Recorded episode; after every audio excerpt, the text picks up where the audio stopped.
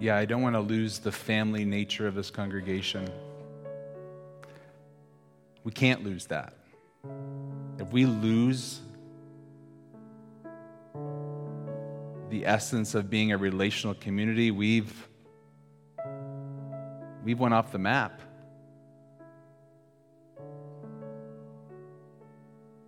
I, don't even want to be a, I don't want to be a part of a congregation that's just going to be status quo. Do you? No, I'm asking seriously, do you? I want to be a congreg- congregation that is truly a family. That means everybody has to everybody has to want that to make it work. If you want a program,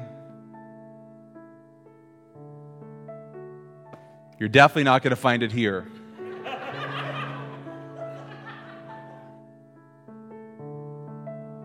but if you want a family and you're willing to sacrifice for that because it requires sacrifice to enter into it, because to follow Yeshua requires your whole life. But guess what? We follow him into community. We follow him into community. He's not an individualistic Jesus, he's a family Jesus.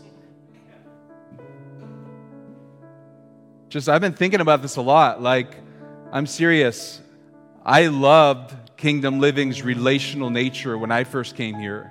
I found relationships at a level that I hadn't had them, and I had some pretty deep relationships in terms of with families and with people. But in terms of entering a whole new level of relationships and community, I found something here that I didn't have before. And I have no motivation to do something different. Had no motivation to be an unrelational congregation where people just make community an optional thing. So if community is kind of optional for you, like if you've kind of been leaning a little bit towards making community an option, but maybe you maybe had a season where you were devoted, but now it's kind of an option. I want to encourage you that's not what the Lord has for you. The Lord has for us to be a family and to follow Him into being a family. I'm just I'm sharing my own struggles here, my own wrestles. I'm just I'm just I have zero motivation to be a part of something that's not building family. Zero. I'd give up my salary in a in a minute if that's what this was about. And I'd go work a normal job because my identity is not in my job. My identity is in God, my Father, in Yeshua, and in His family. Yeah, identity is not individualistic. Do you know that? Even God's own identity isn't individualistic. God's primary identity is as a father. His identity is in his relationship with his son. And the son's identity is in relationship with his father. You ask Yeshua who he is, one of the first things he's going to tell you about himself is, I'm the son of my father. His identity is relational, so is yours. There's no such thing as an individualistic identity. Identity is relational, that's reality. There is no true identity outside of relationships. Do you know, do you know that? It doesn't exist, it's a lie. Our identity is relational to the core. To the core. Therefore, to not prioritize relationships is to not live true to your identity.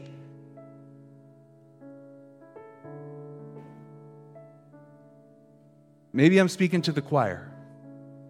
But I don't know about you, but I need to be reminded of things because I forget stuff a lot. And I'm only 42.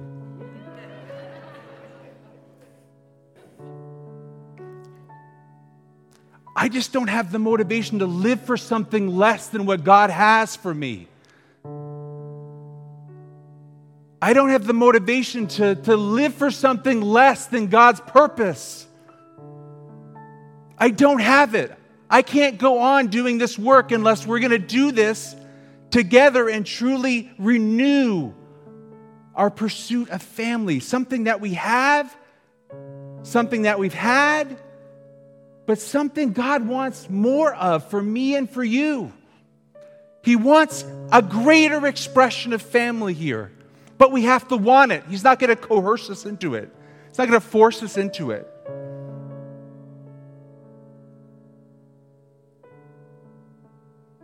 He won't do it. He won't co- coerce us into it. There's so many distractions away from relationships. The things we're tempted to prioritize instead of relationships. It so saddens our Father's heart because it's not His heart for us. His heart is to have a family. Let me just share a few words for 10 minutes or so about the book of Ephesians. I wish I could read the whole thing to you right now. This is just some meditations on Ephesians. You can go read it and, and check it out to see if what I'm saying is consistent with it. One of the things that really helped me with Ephesians is something Paul says in chapter 3. I'm going to read in verse 1. For this reason, I, Paul, a prisoner for Messiah Yeshua, on behalf of you Gentiles, assuming that you have heard of the stewardship of God's grace that was given to me for you, how the mystery was made known to me by revelation as I have written briefly. So, chapters 1 and 2 is about this mystery, because he says, this mystery that's been revealed as I have already written to you briefly. So he's been talking about this mystery in Ephesians 1 and 2. So let's hear what he says about this mystery as we continue. Verse 4 When you read this, you will perceive my insight into the mystery of Messiah, which was not made known to the sons of men in other generations, as it has now been revealed to his holy apostles and prophets by the Spirit. Now, listen, verse 6, one of my favorite verses in the whole Bible. This mystery is that the Gentiles are fellow heirs with Israel, members of the same body, and partakers of the promise in Messiah Yeshua through the gospel. So, Ephesians 1 and Ephesians 2 in Ephesians 3 and Ephesians 4 and Ephesians 5 and Ephesians 6 is all about this mystery. This mystery of God's plan that He would have a family from every nation, people, tribe, and tongue that would be heirs together with Israel, members together of one body, and shares together in the promise of Messiah Yeshua. So in chapter 1, when we read this this bracha, this blessing of Peter. Blessed be the God and Father of our Lord Yeshua, the King, who has blessed us in the King with every spiritual blessing in the heavenly places, even as He chose us in Him before the foundation of the world, that we should be holy and blameless before Him. In love, He predestined us for adoption as sons through Yeshua the King, according to the purpose of his will, to the praise of his glorious grace, with which he has blessed us in the beloved. Meaning, before God created the world, he determined in his heart to have a family that would include a people, a saved people from Israel, and a saved people from every nation, tribe, and tongue. And his purpose was to have this family that would be adopted. He had this family that would be sons and daughters that are part of a family together. This was before creation. This was before the Abrahamic covenant, also known as the patriarchal covenant, the covenant with Abraham, Isaac, and Jacob, that tri generational covenant. This was before Mount Sinai. This was before King David. This was before the incarnation, the coming of Yeshua in the flesh. This was before the cross, the burial, the resurrection, the ascension. All of that that I just mentioned is the outworking of the plan he had from before creation. He wanted a family, he wanted a relational family. And he predestined that this family would include a saved people of Israel and a saved people from every nation, people, tribe, and language. And they would be one family in the beloved Son And the covenantal history of the Bible is the outworking of this predetermined plan. So, Ephesians kind of takes us back before eternity in chapter 1, and then it takes us into history. And it talks about how this plan was affected, it was realized in Yeshua the Son. Specifically, it focuses on the cross of Yeshua as the way to bring salvation to this family. This family that extends from before the cross all the way back to the very beginning and after the cross, all the way into the age to come. The cross was to gather this family of Jew and Gentile from the beginning of time to the end of time. And Jesus died for this family. Yeshua died for this family.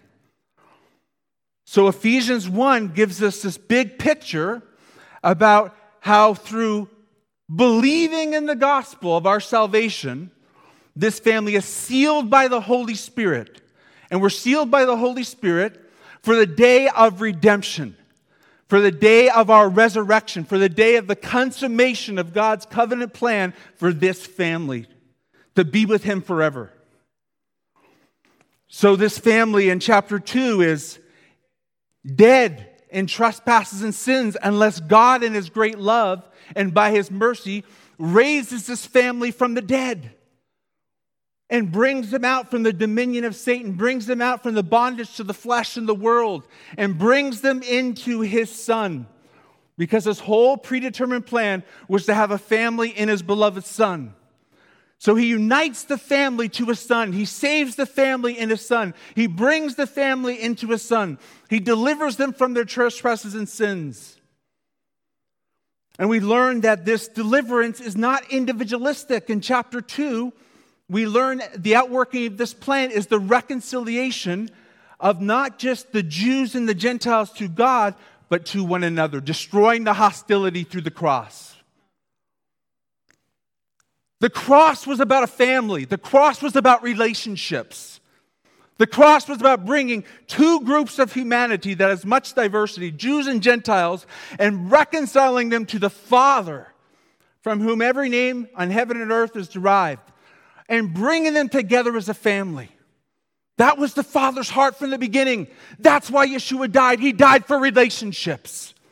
He died to reconcile broken evil ridden relationships that were corrupted and hurting and damaged and broken and hostile towards him and towards each other, and to show the power of the cross to build a community of relationships. And if we're not committed to build a community of relationships, we're denying the purpose of the cross. We're denying the heart of the Father if we're not pursuing the purpose He had in His heart from before creation. And that was to have a family. And there's microcosms of this, they're called congregations. Congregations are microcosms of the big family that He's building across time and space, every nation, people, tribe, and language. But congregations, it's really the hope of revealing this plan to humanity. God's plan is not to primarily work through uh, individualistic ministries, but through a family that's expressed in congregations throughout the world. And the cross, right, was to purchase this ecclesia, which is the Greek word for what? Congregation, community. The cross was for this what? Bride of Messiah, which is growing throughout the whole world, but it's expressed in what? Congregations. He died for a family, He died for Jews and for Gentiles. In chapter 3, it talks about how this ecclesia, this family, is, is to reveal the multifaceted wisdom of God to the principalities and powers we're to be a signal of the devil's defeat. This family, as it grows and is formed and is established, it reveals the wisdom of our Father And it communicates to the principalities and powers that their plan to destroy God's purpose for humanity is anticipating a great and final defeat. Because the one who died on the cross is building his what? His ecclesia, and the gates of Sheol will not prevail against it. And as these communities form on the earth, it's revealing the wisdom of God and it's speaking to the principalities and powers the Son of God's purpose to bring the Father's family into fruition will not be defeated. Look at it. Look at these people from different backgrounds male, female, Jew, and Gentile, rich, poor, black, white, Asian. Look at them. They're coming together. The Father's family is being worked out in the earth. And the devil cannot stop it. But individually, if we decide to opt out of his purpose and create our own Jesus and create our own gospel, then we miss out. His plan won't be stopped, but we miss out. So I'm just encouraging us. Let's be renewed by the Holy Spirit in our commitment to build real community. Don't make community optional. Don't make being together optional or secondary or third or fourth or fifth on the list. We live in a condemnation free zone, so I'm not gushing you with condemnation, but I am I am warning you with love that you will miss out on your eternal purpose if you opt out of building real relationships and real community. Chapter 4 talks about what? One God, one Lord, one baptism, one Holy Spirit. What? One family. And then it talks about this family being conformed to the image of the Son. Because God's predestined purpose was to have a family that's conformed to the image of His Son. Chapter 5 talks more about how this family is to be a family that produces marriages. Marriages that reflect the Lord and His ecclesia. And it's produced godly children and grandchildren as we move into the beginning of chapter 6. In chapter 6, we learn about this army community. Be strong in the Lord and the power of his might. This family is to be an army. This body is to be an army. This priesthood is to be an army. This bride is to be an army. Chapter 6 is not primarily about individualistic warfare, but every individual must fight.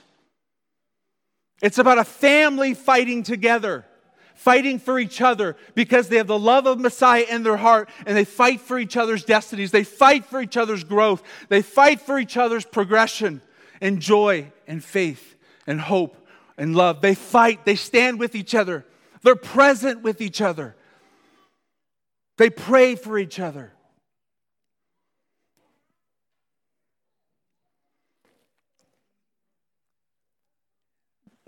The end of chapter 3, it talks about how we're to grow in the love of Messiah, the expanse of his love, the width, height, depth, length of Messiah's love by the power of the Holy Spirit.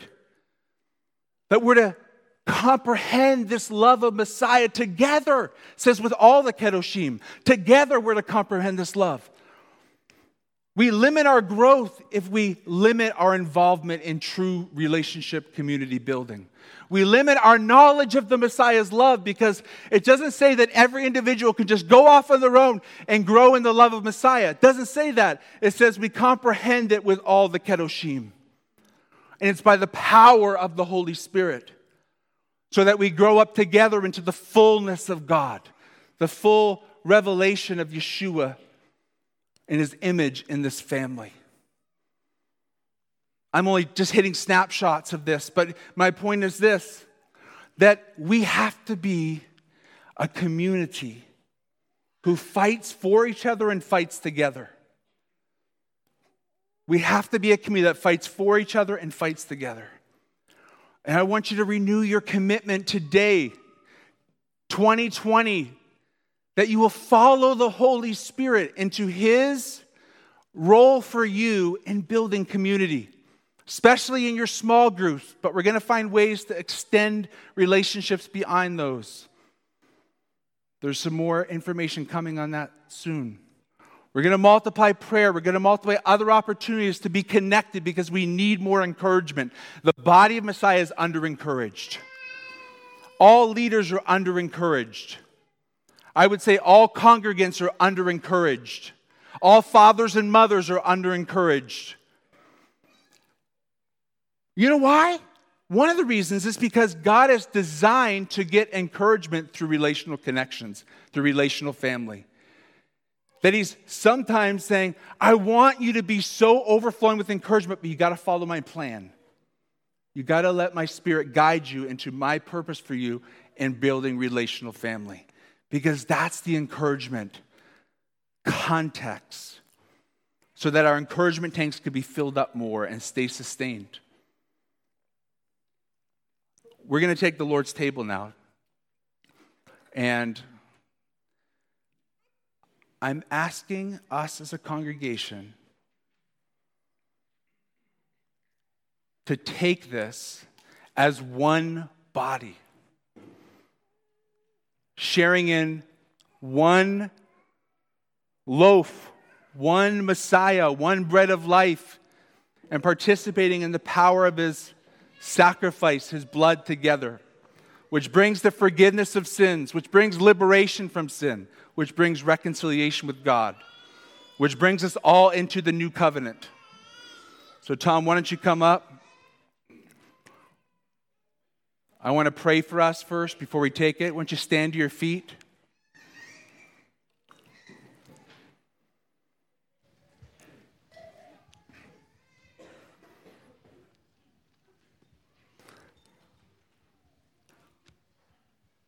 Father, I just want to thank you for 2019. I want to thank you, Lord, for all the work you've done in this community. I want to thank you for all the love that you have poured in this community and through this community. I want to thank you for all the sacrifices everybody has made, all the service everybody has given, all the gifts people have stewarded, all the ways people have built relationships, have honored relationships, have honored their commitments to one another. I want to thank you, Lord, for the ways people have been healed, the ways people have been encouraged and been encouragers.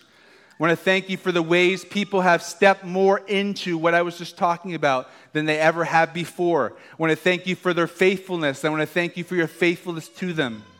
I want to thank you for everybody here, Lord. I want to thank you for their faith, hope, and love. I want to thank you for their devotion to you. I want to thank you for their devotion to this community. Lord, but I'm saying we need more. We need more of your presence. We need more of your love. We need more of your power. We need more of your heart for each other, Lord. Give us your heart for each other. Give us your love for each other. Give us your love for the world that we would see that the world would come into this family. Lord, help us. Pour out your spirit on us. Send revival into our hearts. Forgive us our sins. Forgive us our shortcomings. Forgive us for the ways we haven't lived this out, Lord. Lord, me first. Forgive me, Lord. Help us, wash us, cleanse us, renew us, strengthen us, unite us. Cause the forces of evil to be scattered from us. Arise, O Lord, let your enemies be scattered over every family, every person, every heart, every mind. Lord, let the forces of evil be scattered by your Holy Spirit in the name of the blood of Yeshua. Rescue us, deliver us, encourage us. I pray nobody would leave discouraged. Encourage every heart, Lord. Fill every heart. Renew minds. Sanctify us for your glory. Yeshua's name.